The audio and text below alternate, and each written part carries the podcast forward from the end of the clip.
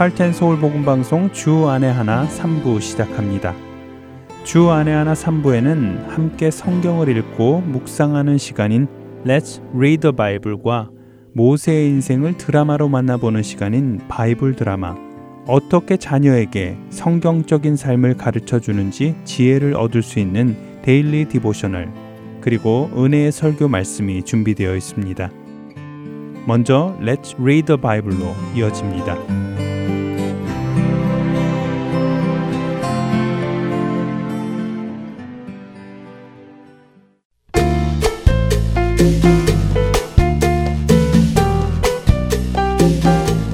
애청자 여러분 안녕하세요. Let's Read the Bible 진행의 함혜진입니다. 에베소라는 지역에 전해진 예수님의 복음, 이 복음은 이 지역에 큰 변화를 가지고 옵니다. 에베소에는 아데미라는 여신을 섬기는 사람들이 많이 있었습니다. 그렇기에 특별히 아데미 여신을 작게 만들어 파는 사람들의 장사가 잘 되었는데요. 이들은 은으로 아데미상을 만들어 사람들에게 팔아 많은 돈을 벌었습니다. 그런데 예수 그리스도의 복음이 이 지역에 들어오고 신은 오직 하나님 한 분이신 것이 전해지자 사람들은 사람이 손으로 만든 신은 신이 아니라는 것을 깨닫게 되었습니다. 그러니 자연스레 우상을 만들어 파는 사람들의 장사가 안 되기 시작했습니다. 이 중 데메드리오라는 사람이 있었습니다. 그는 자신의 장사가 안 되기 시작하자 같은 장사를 하는 사람들을 불러 모아놓고 자신들의 장사에 방해가 되는 복음을 전하는 사람들을 없애고자 하지요. 데메드리오의 말에 사람들은 화가 나서 바울과 같이 다니던 사람 중에 가이오와 아리스다고를 붙들었습니다. 이로 인해 온 에베소 사람들도 아데미 여신을 찬송하며 복음을 전하는 사람들을 공격하려 하지요. 그러나 하나님께서는 그 지역의 서기장을 통하여 이 일을 가라앉히십니다. 자신들에게는 법이 있으니 이렇게 감정적으로 하지 말고 재판을 통해 공정하게 하자고 말이지요. 서기장의 말에 사람들은 흩어집니다. 마치 복음을 전하는 자들을 다 죽일 것처럼 달려들던 사람들도 한순간에 흩어져 사라져 버렸지요. 그리스도인들은 세상의 위협에 두려워할 필요가 없습니다. 하나님의 허락 없이는 세상이 하나님의 자녀들을 건드릴 수 없기 때문입니다. 요한일서 오 장 십팔 절은 하나님께로부터 난 자는 하나님께로부터 나신 자가 지켜주심으로 악한 자가 만지지도 못한다고 약속해 주시지요. 그럼에도 세상이 그리스도인들을 공격할 때가 있습니다. 그렇다면 그것은 무슨 의미일까요? 하나님께서 허락하셨다는 것입니다. 그러나 하나님께서는 그런 속에서도 그리스도인들과 함께 하시며 그들의 영혼을 지키십니다. 그렇기에 세상 속에서 두려워하지 않고 그리스도인으로 살아가는 우리가 되기를 바랍니다. Let's Read the Bible, 오늘은 사도행전 십구 장 이십일 절에서 사십일 절까지의 말씀을 읽고 마치겠습니다. 이 일이 있은 후에 바울이 마게도냐와 아가야를 거쳐 예루살렘에 가기로 작정하여 이르되 내가 거기 갔다가 후에 로마도 보아야 하리라 하고 자기를 돕는 사람 중에서 디모데와 에라스도 두 사람을 마게도냐로 보내고 자기는 아시아에 얼마 동안 더 있으니라.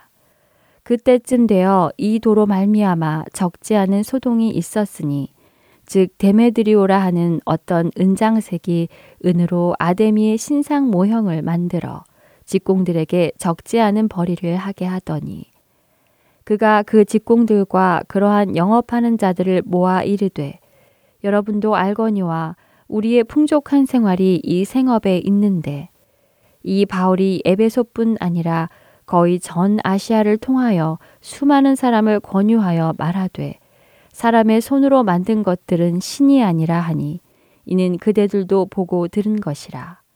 우리의 이 영업이 천하여질 위험이 있을 뿐 아니라 큰 여신 아데미의 신전도 무시당하게 되고 온 아시아와 천하가 위하는 그의 위엄도 떨어질까 하노라 하더라.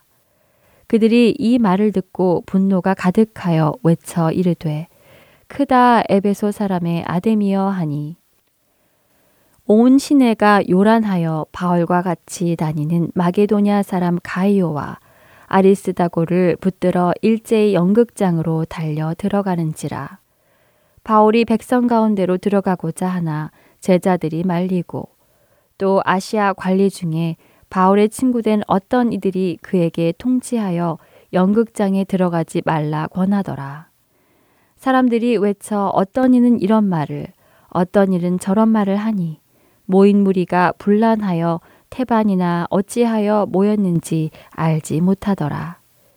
유대인들이 무리 가운데서 알렉산더를 권하여 앞으로 밀어내니 알렉산더가 손짓하며 백성에게 변명하려 하나 그들은 그가 유대인인 줄 알고 다 한 소리로 외쳐 이르되 크다 에베소 사람의 아데미여 하기를 두 시간이나 하더니 서기장이 무리를 진정시키고 이르되 에베소 사람들아 에베소시가 큰 아데미와 제우스에게서 내려온 우상의 신전지기가 된 줄을 누가 알지 못하겠느냐.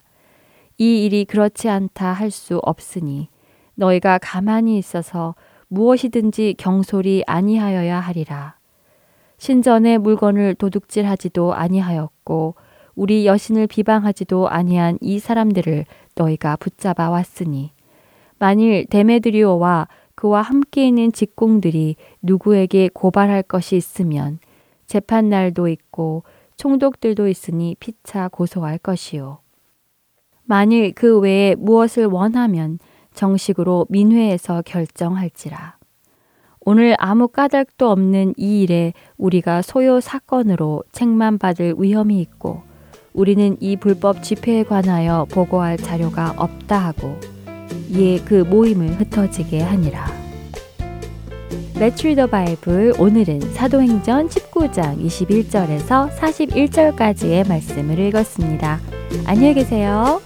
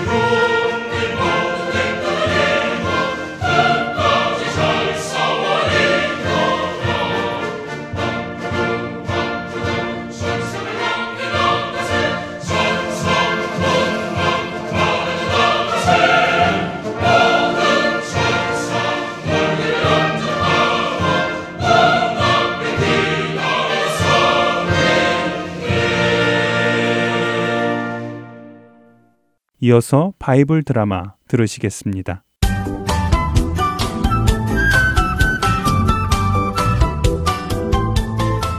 시청자 여러분 안녕하세요. 바이블 드라마 모세편 진행의 박윤규입니다. 정탐꾼들의 거짓 증언에 겁을 먹고 하나님께서 주시겠다는 가나안에 가지 않겠다던 이스라엘 백성들에게 하나님은 노하셨습니다. 모세의 기도로 하나님께서 그들을 멸하지는 않으셨지만 대신 그들이 광야에서 사십 년 동안 돌아다니다가 죽을 것이라고 하셨습니다. 하나님의 말씀을 듣고 어떤 이들은 이제라도 그 땅에 가겠다며 모세에게 허락을 요청합니다. 하지만 모세는 하나님께서 그들과 함께 가지 않으실 것이니 가는 것을 허락할 수 없다고 합니다. 그럼에도 불구하고 그 백성들은 가나안을 가기 위해 산골짜기에 올라갔다가 아말렉 사람들과 가나안 사람들에게 죽임을 당합니다. 하라고 할 때는 하지 않고 하지 말라고 할 때는 하는 그들은 그렇게 스스로 멸망해 갔습니다. 살아남은 자들은 광야에서 하나님과 머무르게 됩니다. 그때 하나님께서는 모세에게 앞으로 가나안에 들어가 살게 될 다음 세대를 위한 교육을 시작합니다. 모세야, 너는 이스라엘 자손들을 잘 가르쳐서 그들이 가나안에 들어가서 살 때 어떻게 나의 거룩한 백성으로 살아갈지를 지금부터 잘 가르치도록 해라. 제사에는 이런 이런 제사들이 있고 그 제사를 드릴 때는 이렇게 드리도록 가르쳐라. 네, 하나님. 모세는 하나님의 말씀을 하나하나 적어서 이스라엘 자손들에게 전달해 줍니다. 사람이 죄를 지으며 어떤 제사를 지내야 하고 각가지 절기에는 어떤 제사를 지내야 하는지 하나님께서 가르쳐 주신 대로 기록합니다. 그러던 어느 날이었습니다. 레이지파의 고라라는 사람이 모세를 대항하여 반란을 일으켰습니다. 고라는 자신을 따르는 사람들을 모아 모세 앞에 나와 얘기합니다. 이보게 모세, 내 가만 보니 자네 좀 너무 많은 것 같군. 아니, 하나님이 어디 자네 집안만의 하나님이신가? 우리 집안 형제들 역시 하나님께 특별히 택함받아 성막에서 하나님을 섬기는 사람들 아닌가? 그런데 어찌 자네 집안 아론만 제사장직을 맡아 하나님 앞에 나아가는가? 왜? 아, 왜 우리들에겐 기회를 주지 않는 거야? 아이, 정말 눈꼴 씌어서 못 봐주겠네. 고라의 도전에 모세는 바로 대응하지 않았습니다. 그는 먼저 하나님께 엎드려 기도했죠. 하나님, 저에게 지혜를 주시고 어떻게 이 일을 해결해야 할지 알게 하여 주옵소서. 기도를 마친 모세는 일어나서 고라와 고라를 따르는 사람들에게 말했습니다. 이것 보시게 고라. 누가 잘난 척을 하는 것인지 그것은 우리가 결정하지 말도록 하세. 내일 아침 하나님께서 택하신 사람이 누구인지 직접 보여주실 것이니 그분의 결정에 맡기도록 하세나. 자네들은 내일 성막에서 하나님을 섬기던 대로 향로에 불을 담고 그 위에 향을 피우도록 하시게. 그리하면 하나님께서 누가 거룩한 자인지 보여주실 것이네. 그러나 분명히 기억하도록 하시게. 자네들은 하나님께서 은혜로 택하셔서 성막 안에서 하나님을 섬기도록 허락하셨는데 그 은혜를 깨닫지 못하고 이제 욕심을 부려 제사장의 자리를 탐하고 있으니 이것은 하나님 앞에 죄를 짓는 것이네. 하나님께서 택하신 아론을 원망하는 것은 하나님께서 기뻐하지 않으시네. 내일 아침 고라 자네는 자네를 따르는 자들 이백오십 명에게 향로를 가지고 나아라고 하게. 아론도 나올 것이니 그때 하나님의 뜻을 알게 될 것일세. 다음날 고라와 고라를 따르는 무리들이 모세와 아론을 대적하기 위해 나타났습니다.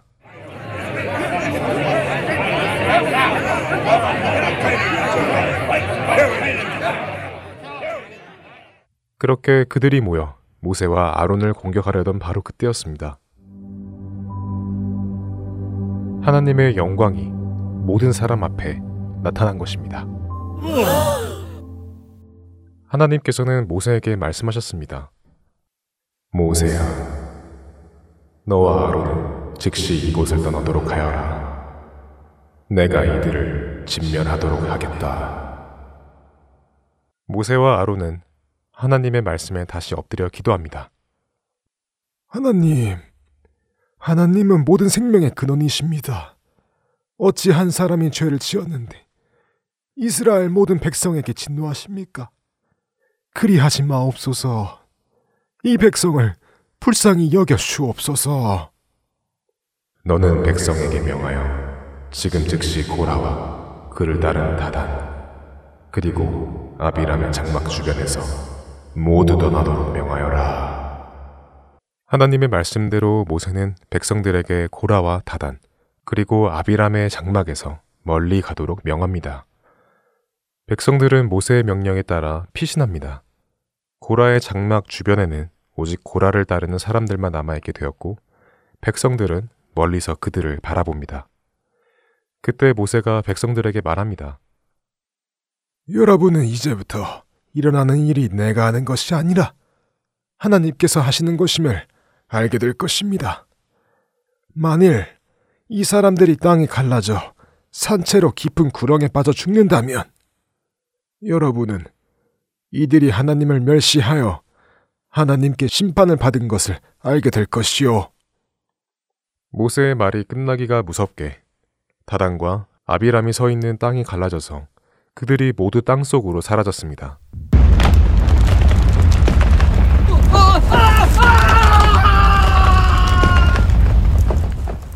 그들이 사라지자 땅은 다시 합쳐져 아무 일도 없는 것처럼 되었습니다.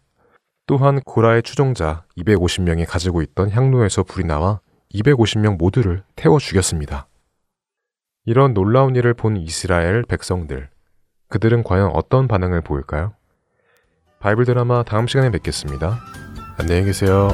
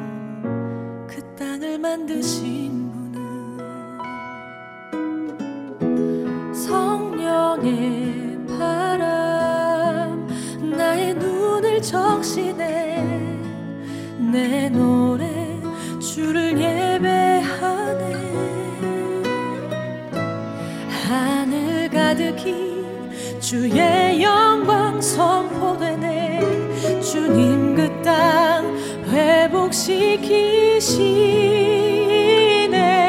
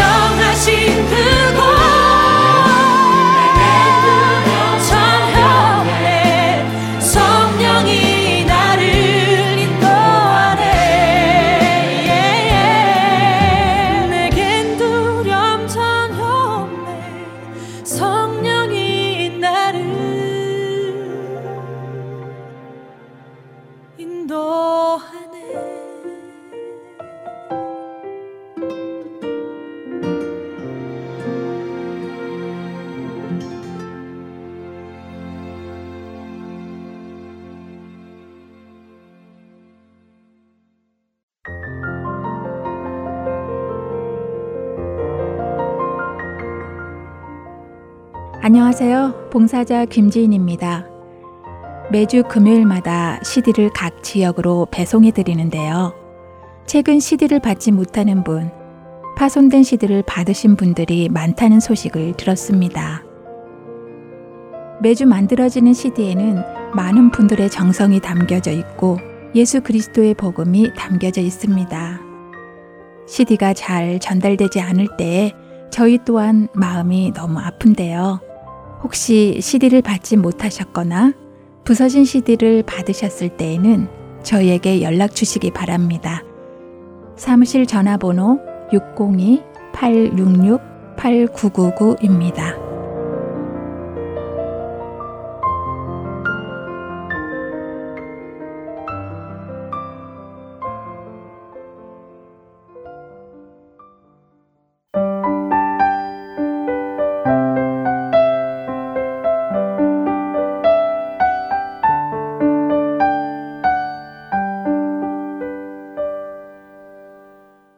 계속해서 데일리 디보셔널 보내드립니다.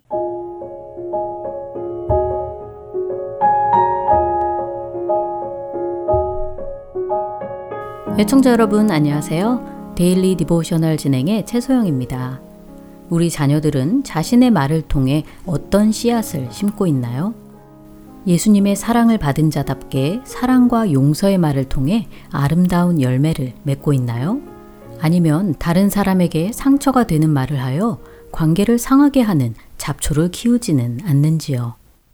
오늘은 이것에 대해 나누어 보고 함께 말씀을 묵상하는 시간 되시길 바랍니다. 오늘 데일리 디보셔널의 제목은 Growing a Beautiful Garden입니다. 카멜라는 정원에 직접 심은 장미와 수국에 물을 주고 있습니다. 엄마는 카멜라에게 스쿨버스가 올 시간이 다 되었으니 서두르라고 말씀하셨지요. 엄마의 말씀에 카멜라는 꽃에 물 주던 것을 멈추고 가방을 챙겨 집을 나섰습니다. 나오면서 꽃이 얼마나 예쁜지 흡족한 마음이 들었지요. 카멜라는 식물이 잘 자라도록 돕는 일이 참 좋았습니다. 스쿨버스를 타러 가는 길에 친구 에이나가 앞에 걸어가고 있는 것을 보고 카멜라는 뛰어서 에이나에게 다가갔지요. 카멜라는 에이나에게 반갑게 인사하며 버스에서 옆자리에 같이 앉자고 말하였습니다. 그러자 에이나는 차가운 표정으로 앞으로 카멜라와는 같이 앉지 않을 것이라고 대답하였지요. 왜 그러느냐고 묻는 카멜라에게 에이나는 기분이 나쁘다는 듯 머리를 흔들고는 다른 친구 릴리에게 뛰어갔습니다. 당황한 카멜라는 지난번 에이나와 같이 버스에 앉았을 때의 일을 생각해 보았지요. 무슨 말을 했었는지 기억이 나지는 않았지만 카멜라가 한 말 때문에 에이나가 화가 났던 것만은 확실했습니다. 학교에 도착한 카멜라는 복도에서 친구 크리스틴 옆에 앉았습니다. 카멜라는 새로 전학 온 수지를 손으로 가리키며 크리스틴에게 수지의 머리카락이 세 가지 색깔이라며 너무 이상하다고 말하였지요. 카멜라의 말이 무례하다고 생각한 크리스틴은 아무 말 없이 일어나 교실로 들어갔습니다.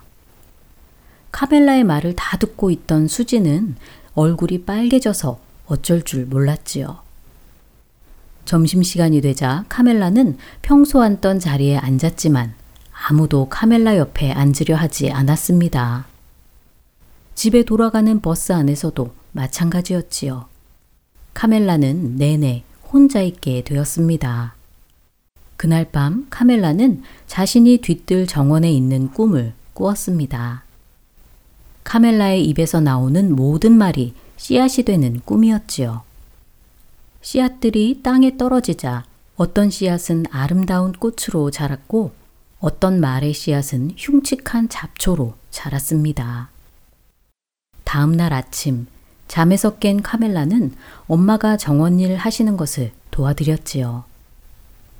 자신이 꾼 꿈에 대해 엄마에게 말씀드린 카멜라는 그 꿈을 통해 그동안 자신이 한 말 때문에 다른 친구들이 얼마나 상처를 받았는지 알게 되었다고 말하였습니다.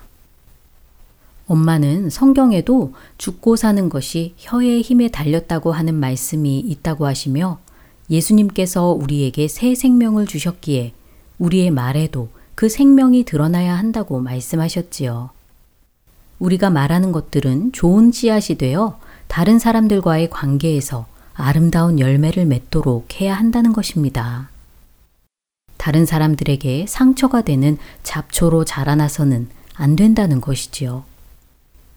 엄마의 말씀에 카멜라는 내일 학교에 가면 친구들에게 사과를 해서 자신이 말로 심은 잡초들을 제거하겠다고 합니다. 그리고 앞으로 다른 사람들에게 상처가 되는 말이 아니라 좋은 열매를 맺는 말을 하도록 노력하겠다고 하며 오늘 이야기는 마칩니다. 우리 자녀들은 자신의 말을 통해 어떤 씨앗을 심고 있는지 함께 이야기해 보시기 바랍니다. 자신의 말을 통해 예수님의 사랑이 드러나고 좋은 열매를 맺고 있는지 아니면 분노와 상처와 같은 잡초로 자라고 있는지 생각해 보아야 할 것입니다. 만약 잡초를 심었다면 예수님께 용서를 구하고 상처받은 다른 사람에게 진심으로 사과하도록 자녀들에게 가르쳐 주세요. 자녀들이 하는 말이 좋은 열매를 맺는 좋은 씨앗이 되도록 도와주시기 바랍니다. 오늘 함께 묵상할 말씀은 잠언 십팔 장 이십일 절 죽고 사는 것이 혀의 힘에 달렸나니 혀를 쓰기 좋아하는 자는 혀의 열매를 먹으리라 입니다.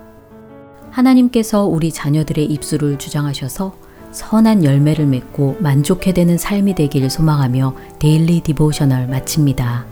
안녕히 계세요.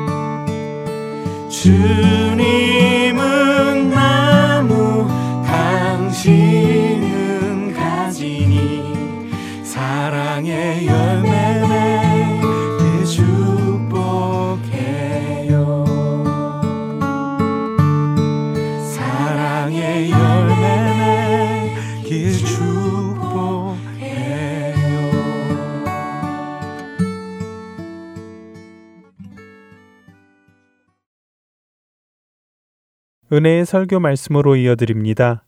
오늘은 서울 베이직교회 조정민 목사님께서 사도행전 이십 장 이십이 절에서 삼십이 절을 본문으로 성령 충만한 성도라는 제목의 말씀 전해주십니다. 은혜의 시간 되시기 바랍니다.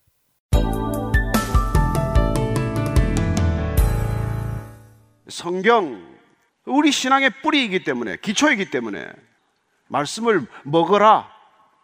말씀을 먹은 사람과 말씀을 단지 생각한 사람은 확연하게 구분됩니다. 먹은 사람은 변화가 일어나지만 먹지 않은 사람은 변화가 일어나지 않습니다. 많이 아는 것 같은데 실제 아무 변화도 경험하지 못합니다. 오래 신앙생활을 했다고 스스로 생각하지만 삶에 아무 변화도 없거니와 당연히 하나님이 기대하시는 열매도 없는 삶이 되는 것이죠. 예수님께서는 말씀하셨습니다. 내가 내게 이런 말이 곧 영이니라. 살리는 것은 영이니 육은 무익하니라. 그리고 내가 내게 이런 말이 곧 생명이니라. 그렇게 말씀하셨습니다. 예수님의 생명, 예수님의 영을 받고 싶으십니까? 그분의 말씀, 그 말씀이 내 안에 와서 머물러 그 말씀이 나를 이끌어가는 생명과 능력의 말씀이 되어야 우리는 비로소 그리스도인이 되는 것이죠. 그리스도인은 내가 그리스도인이라고 주장해서 되는 것이 아닙니다. 안디옥 교회에서 그리스도인이라는 처음 별명을 들었을 때, 아, 저 사람들을 보니 그리스도가 기억나는구나, 저 사람들을 보니까 그리스도가 누군지 알겠구나, 이런 이유 때문에 별명을 얻은 거예요. 사도 바울이 그런 그리스도인들을 잡으러 다녔습니다. 그러다가 그가 정작 예수님을 만나서 그 또한 성령의 사람이 된 것이죠. 그래야 그는 바나바와 함께 안디옥 교회를 섬기다가 그는 이른바 삼 차 선교 여행을 떠나는, 그야말로 그 당시로서는 상상할 수 없는 먼 길을 마다 않고 어디든지 주님께서 인도하시면, 성령께서 인도하시는 발걸음을 따라서 가는 곳마다 교회가 탄생한 것입니다. 그래야 그는, 오늘 우리가 읽은 이 본문 말씀은 그가 에베소 장로들과 작별할 때 그 장로들에게 한 말씀이에요. 그는 예루살렘으로 가기로 결정을 했습니다. 그곳에 가면 안 된다, 그렇게 여러 성령 받은 사람들이 말했어요. 같은 성령을 받았는데, 어떤 사람들은 성령을 받았는데 사도 바울에게 예루살렘으로 가지 말라, 다 가지 말라, 가지 말라고 말합니다. 그러나 같은 성령을 받고 바울은 간다, 나는 갈 것이다. 성령께서 그에게 너는 이렇게 묶인 자가 되어 예루살렘에서 감금당하고 환난과 고난이 기다린다 라는 얘기를 들었음에도 불구하고 사도 바울의 성령 충만은 무엇입니까? 간다는 거예요. 다른 사람들의 성령 충만은 무엇입니까? 가서 안 된다는 것입니다. 어느 쪽이 바른 성령의 충만입니까? 우리는 오늘날 예수 자체에 대해서도 혼란스럽지만 성령에 대해서 지극히 혼란스러운 시대를 살아갑니다. 누구나 다 영적이기 때문에 그래요. 인간은 영적인 존재입니다. 그리스도인만 영적인 존재가 아니에요. 우리는 생각에 따라서 이 자리에 왔습니다. 우리의 생각은 천갈래 만갈래로 흩어질 수 있지만 그 생각이 한 방향으로 모이게 하는 것, 그건 무엇 때문입니까? 그게 곧 영적인 존재가 우리 안에서 하는 역할이라는 것입니다. 따라서 우리의 욕망을 쫓아서 가는 결정도 영적인 결정입니다. 욕망을 쫓으라고 우리를 부추기는 영적인 존재가 있기 때문이죠. 그러나 그 욕망을 억제하고 이곳에 오도록 여러분들을 인도하신 영적인 인도하심이 있다는 것입니다. 우리는 성경을 통해서 진정한 성령 충만이 어떤 것인지를 성경을 통해서, 믿음의 선배들을 통해서, 아니 예수님을 통해서 그 성령 충만의 본질을 알아야 한다는 것입니다. 사도 바울은 왜 수많은 사람들이 그리 가면 안 된다, 고난과 환란이 있다는 그 말을 거부하고 그 자신은 가기로 결정을 하느냐는 말이죠. 그는 예수님을 알았기 때문에, 예수님을 만났기 때문에, 예수님의 말씀이 내 안에 있기 때문에 그는 그런 결정을 하는 것이죠. 교회가 성령의 공동체가 되기 위해서 십자가를 지신 것입니다. 그리스도인이란 여러분의 결정으로 되는 일도 아니고, 제가 설교한다고 되는 일도 아니고, 예수님께서 보내주신 그 성령이 우리 각자에게 있어서 예수를 주라고 시인하고 예수님의 음성을 분별하고 예수님을 따르기로 결단하는 그 놀라운 능력들은 내 능력이 아니라는 것입니다. 그걸 예수님께서는 제자들을 통해서 보여주셨습니다. 삼 년간 데리고 다녔지만은 어느 한 제자도 예수님을 부인하지 않고 달아나지 않은 사람이 없습니다. 공개적으로 팔아넘긴 유다나 큰 차이는 없었습니다. 수석 사도라고 하는 베드로조차도 세벌을 부인했지만 다른 모든 제자들도 대동소이합니다. 그러나 예수님께서는 다시 그들을 찾아오셔서, 그렇습니다, 그분의 은혜는 다시 성령 충만이라고 하는 은혜를 허락하십니다. 우리에게 성령을 부어주심으로, 부활하고 나서 오셔서 첫 번째 제자들을 찾아왔을 때 제자들은 두려워서 문을 잠그고 있었습니다. 마리아는 무덤에 가서 예수님의 시신을 확인하러 가서 무덤이 빈 것을 확인했지만 제자들은 그것조차 두려워서 떠나지 못했습니다. 마가의 다락방에 문을 잠그고 누가 오는지 망을 볼 정도로 두려움에 떨었던 제자들이지만 성령이 각자에게 오셨을 때 그들은 비로소 문을 박차고 잠갔던 문을 뚫고 그리고 밖으로 나가는 존재가 된 것이죠. 그렇습니다. 그들은 나중에 다 순교의 자리까지 갑니다. 예수님을 부인했던 제자들이지만 끝내 순교의 자리로 가게 한 것은 그들의 능력이 아니죠. 저는 이 시대 교회가 또 각 그리스도인들이 진정한 성령 충만이 아니고서는 이 시대 교회로서의 본질적인 가치를 지킬 수 없습니다. 왜냐하면 영적인 존재란, 성령이란 악한 영과 마찬가지로 우리의 가치관, 우리의 우선순위, 우리 인생의 목적과 의미를 결정하기 때문에 그렇습니다. 그러니 교회 안 나온다고 해서 비영적이고 교회 나온다고 해서 영적이 아니라는 것입니다. 교회를 나오든 안 나오든, 교회 밖에 있든 어느 누구건 성령의 지배를 받든지, 아니면 악한 영의 지배를 받든지, 거룩한 영의 지배를 받든지, 아니면 음란하고 타락한 영의 지배를 받든지, 둘 중에 하나지 영적 중간지대는 없다는 것입니다. 저는 오늘 우리 모두가 성령에 사로잡히게 되기를 바랍니다. 오늘 사도 바울이 예루살렘을 결정하게 된 까닭은, 보라 이제 나는 성령에 매였기 때문이라고 말합니다. 성령 충만이란 무엇입니까? 성령에 묶인 것을 말합니다. 매인 것을 말합니다. 나는 성령에 묶여 있다는 거예요. 그럼 우리는 사도 바울과 같은 성령 충만과 오늘 어떤 능력 있는 사역자라고 말하는 사람들이 쓰러지고 금가루가 나오고 무슨 그런 성령 충만도 성령 충만인지, 그걸 저와 여러분들이 분명히 아셔야 한다는 것입니다. 사도 바울이 사역에 중독된 사람인지 아니면 진실로 성령 충만한 사람인지 여러분들의 사도행전과 그 서신서들을 통해서 그걸 확인하셔야 합니다. 너무 비슷해서 분별이 안 될 정도예요. 사역 중독자와 성령 충만한 사역자는 욕망이 충만하면서도 성령 충만을 가장할 수 있고, 성령 충만하지만은 전혀 영적이지 않은 삶으로 비칠 수도 있는 게 우리의 현실이기 때문에 그래요. 예수님께서는 성령에 대해서 말씀해 주시면서 마지막 다락방 강화에서 보혜사 성령이라고 말씀하십니다. 또한 진리의 영이라고 말씀해 주십니다. 성령이란 도대체 어떤 영인지, 인간에게 찾아오는 그 수많은 영적 존재 가운데 주님께서 보내주시겠다, 내가 너희에게 보내주겠다, 떠나는 것이 너희에게 유익인데 내가 떠나면은 너희에게 보혜사 성령을 보내주겠다고 약속하셨습니다. 그 보혜사 성령은 예수의 영 또는 진리의 영이라고 말씀하는 그런 영적 존재를 말하는 것이죠. 그래서 그 보혜사는 무엇을 하십니까? 요한복음 십사 장 이십육 절을 읽어드리겠습니다. 보혜사 곧 아버지께서 내 이름으로 보내실 성령, 그가 너희에게 모든 것을 가르치고 내가 너희에게 말한 모든 것을 생각나게 하리라. 보혜사의 역할은 이런 거라는 것입니다. 모든 것을 가르친다고 말합니다. 도대체 우리는 누구한테 배워야 하는 존재입니까? 성령에게 배워야 한다는 것입니다. 성령님을 의지하고 성령님에게 배워야 한다는 것입니다. 그러나 아시는 바와 같이 제자들도 삼 년 동안 예수님을 통해서 예수님의 말씀을 듣게 하십니다. 말씀을 들었지만은 실패한다는 것까지 보여주셨습니다. 삼 년간 따라다녔지만은 실패하는 제자들을 보여주셨습니다. 그리고 그 제자들이 성령을 받지 않으면 증인이 될 수 없다는 것을 말씀해 주시고 사도적 삶을 살 수 없다는 것을 분명하게 말씀해 주십니다. 예수님께서는 하나님의 일을 하기 위해 그냥 들떠있는 제자들에게 늘 그 제자들을 어떻게 보면 가라앉히는 역할을 하십니다. 내 열심을 가지고 일하지 말라는 것이죠. 오병이의 기적이 나타나고 칠병이의 기적이 나타나면 제자들은 흥분했어요. 장님이 눈을 뜨고 문둥병자가 낫고 하면 제자들은 그냥 흥분했어요. 그러나 예수님은 그런 흥분을 가라앉히고 건너가라, 거라사 지방으로 가라, 산으로 올라가라, 본인은 산기도를 하러 가세요.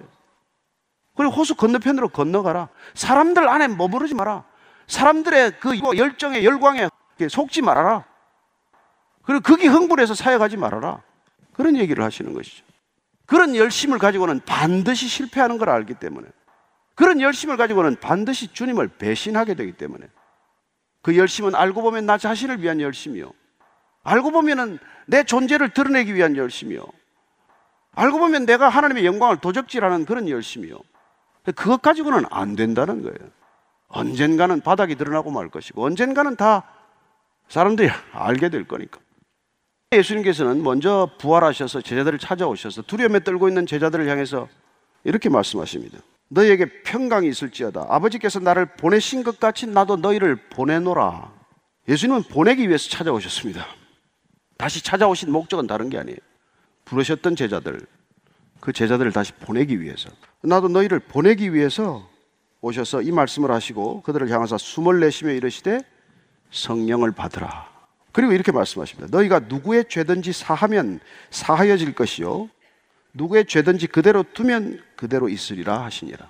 자, 나도 너희를 보내노라와 사이에 죄를 사하라고 하는 그 사이에 성령을 받으라. 성령을 주시는 목적과 성령을 주시는 방법이 기록이 되어 있습니다. 성령을 주시는 목적은 보내기 위해서라는 것을 말씀하셨습니다. 난 너희를 보내노라. 보내기 위해서 성령을 받으라. 그리고 보냄을 받은 자들은 가서 죄를 용서하라는 거예요. 성령이 오시면 우리는 죄를 용서할 권능이 생긴다는 것입니다. 왜 우리가 사람이 용서가 안 되는 줄 아세요?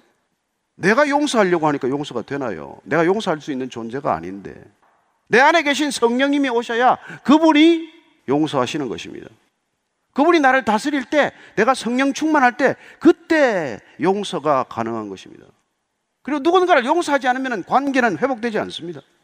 그분이 오셔서 진실로 용서할 수 있을 때 그때 사랑도 가능하고 그때 사역도 가능하고 그때 하나님의 증인된 삶도 가능하기 때문에 그러신 것이죠.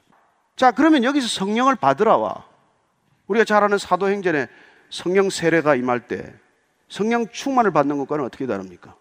성령을 받은 다음에 한 번 더 성령으로 충만하게 하는 단계가 있다는 것을 보게 하십니다. 성령은 받았지만 이 제자들이 하나님의 일을 감당할 구체적인 은사가 필요할 때 예수님께서는 성령 충만을 허락하신다는 것입니다. 저와 여러분들이 예수님을 믿는 이 자체는 성령이 아니고서는 불가능한 일이고, 여기까지 오는 분들은 성령을 받지 않고서는 여기 앉아 있을 수가 없습니다. 그래서 우리가 오늘 사도 바울의 성령 충만한 모습을 보게 되면 우리는 도대체 무엇 때문에 성령 충만해야 하며 그 성령 충만으로 어떻게 살 것인지에 대한 답이 다 기록이 되어 있기 때문입니다. 빌립보서 일 장 이십 절 이십일 절입니다. 나의 간절한 기대와 소망을 따라 아무 일에든지 부끄러워하지 아니하고 지금도 전과 같이 온전히 담대하여 살든지 죽든지 내 몸에서 그리스도가 존귀하게 되게 하려 하나니 이는 내게 사는 것이 그리스도니 죽는 것도 유익함이라. 여러분, 성령 충만하면 그분의 기대와 소명을 따라 사는 것입니다. 하나님의 기대와 하나님의 소망을 따라 살 때 우리는 내가 죽든지 살든지, 내가 여기 있든지 저기 있든지, 내가 이 일을 하든지 저 일을 하든지, 여러분 거기로부터 풀려나게 된다는 것입니다. 인간은 누가 주연하느냐, 누가 그게 일급 배우냐, 이게 너무 중요하지만 누가 단에 서느냐, 누가 밑에 있느냐, 누가 오십 분 설교하느냐, 누가 십 분 설교하느냐, 이런 것들이 중요할지 몰라도 하나님한테는 그게 중요한 게 아니란 말이에요. 이게 하나님의 작품이냐 하나님의 일이냐, 그게 중요한 것이죠. 그래서 사랑하는 제자 디도가 크레테 섬에서 아주 어려운 목회를 하고 있어요.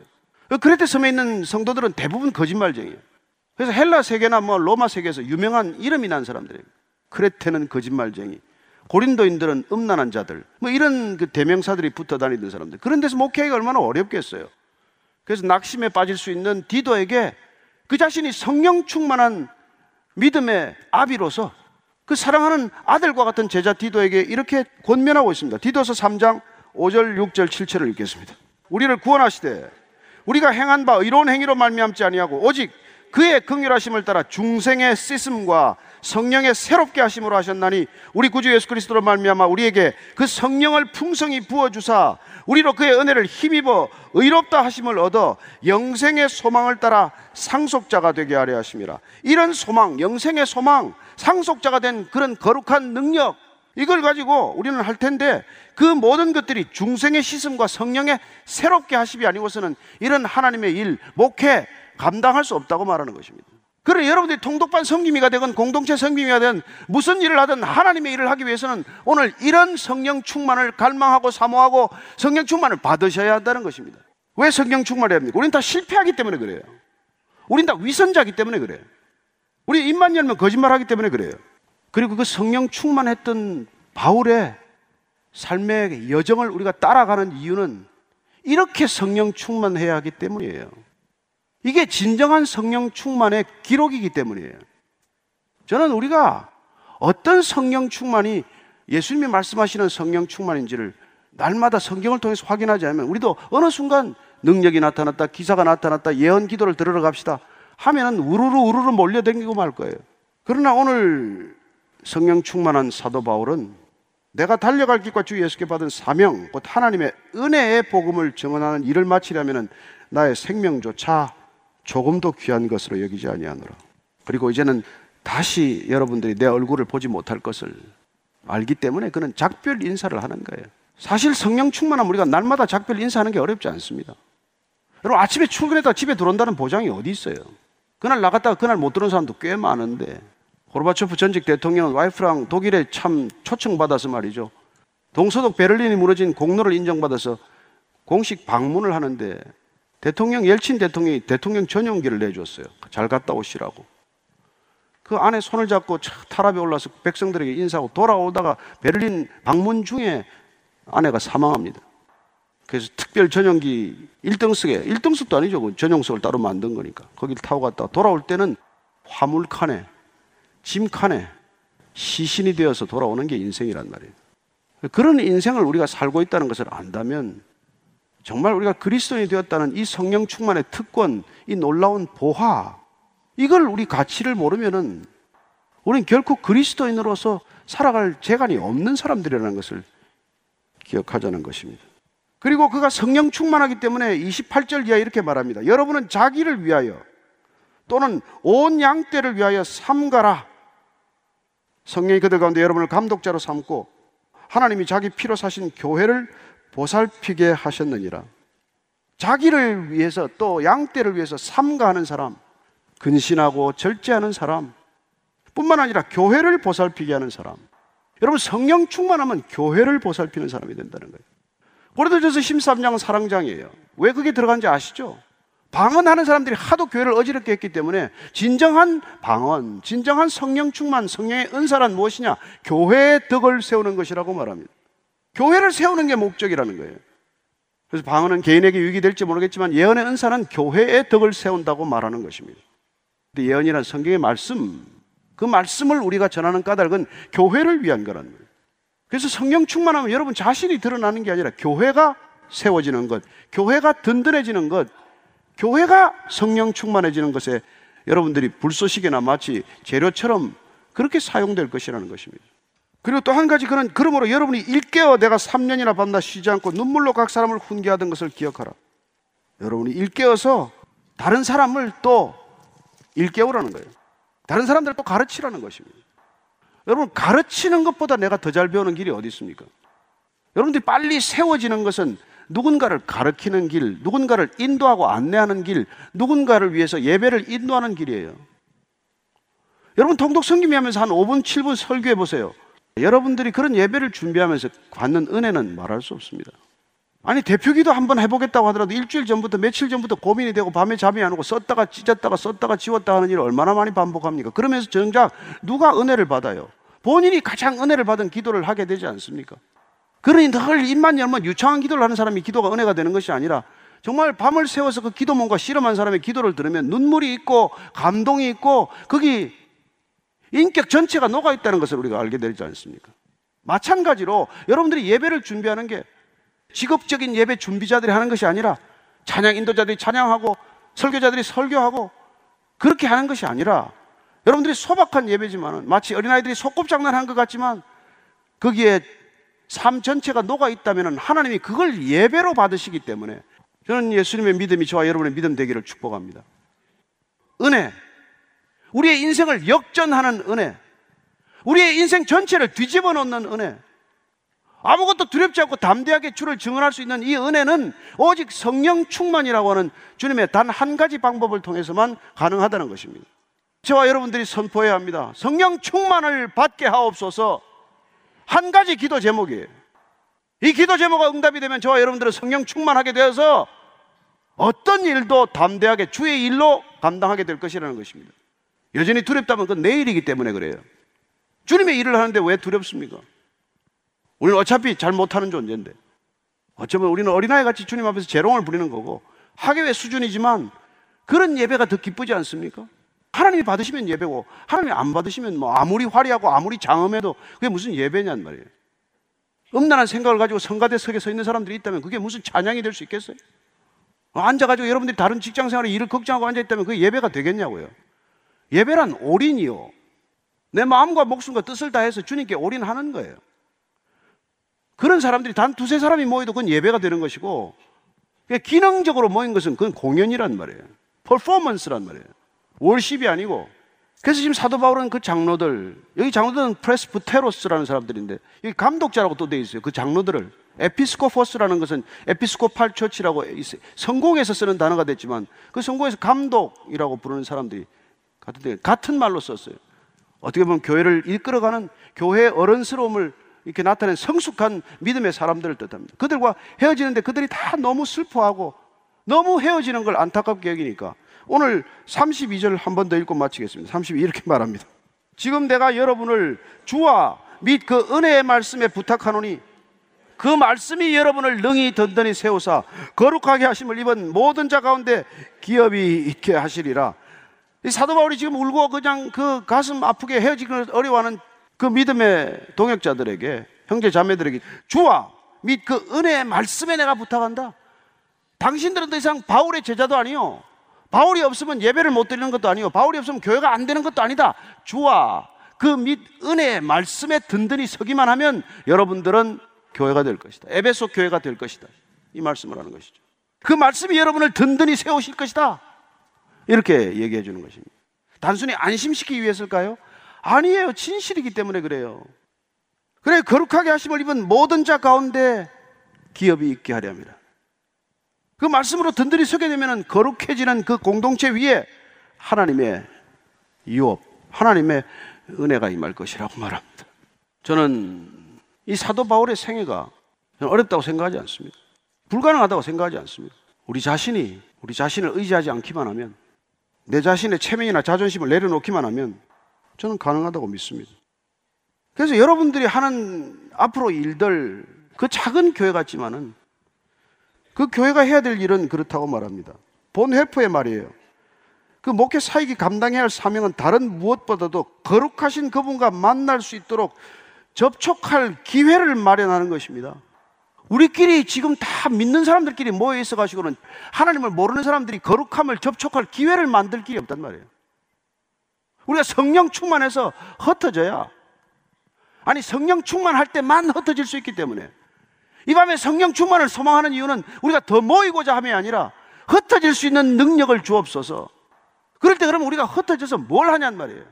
하나님을 모르는 사람, 예배를 드리지 않는 사람, 그리고 이 시대에 여전히 예수 그리스도를 조롱하는 사람들과의 접촉점을 넓혀서 그들이 하나님을 알고 십자가를 알고 예배를 드릴 수 있는 사람이 되는 기회를 제공하는 것, 그게 저와 여러분의 소명이고 목적이라는 것입니다. 왜 흩어져야 합니까? 우리끼리 있으면 더 좋은데, 너무 좋지만 그러나 저와 여러분들이 흩어져야 할 때가 됐단 말이에요. 왜냐하면 이런 사랑을 누리지 못하는 사람들, 이런 예배를 드리지 못하는 사람들, 이런 감격을 평생도록 한 번도 누려보지 못한 사람들, 이게 얼마나 좋은지를 상상도 못하는 사람들, 그 사람들이 이런 기쁨을 맛볼 수 있도록 하는 것, 그들이 하나님을 만날 수 있는 접촉 창구를 더 많이 우리가 한번 뚫어보자는 거예요. 그래서 여기까지는 못 오더라도 여러분들의 그 작은 공동체, 진정한 교회 공동체에 하나님께서 기적을 베풀어 주실 줄로 믿으십시오. 여러분들이 기적을 일으켜놓고 우리를 초청하십시오. 기적이 일어났습니다. 세례 좀 주십시오. 이런 일들이 저는 저와 여러분들을 통해서 올해 한 해 동안 불꽃처럼 일어나기를 축복합니다. 그렇게 일어날 것을 믿으십시오. 그런 일을 하나님께서는 준비하고 있다고 믿으십시오. 준비 안 됐다고 여러분들 스스로를 질책하지 마시고, 우리는 평생 준비 안 됩니다. 저는 제일 위험한 사람이 준비됐다는 사람이에요. 나는 뭘 할 수 있다는 사람들은 늘 사고치는 사람들이에요. 대형 사고는 그들이 저지릅니다. 할 수 없다는 사람, 나는 준비되지 않았다는 사람들 큰 사고를 안 냅니다. 여러분들이 평생 준비될 수 없다는 것을 기억하십시오. 된 척 하지 맙시다. 누구도 안 됩니다. 그냥 우리 안에 성령님이 오시면 그분이 하시는 줄로 믿으십시오. 나는 간 데가 없고 오직 구속한 주의 영광만 보게 되기를 축복합니다.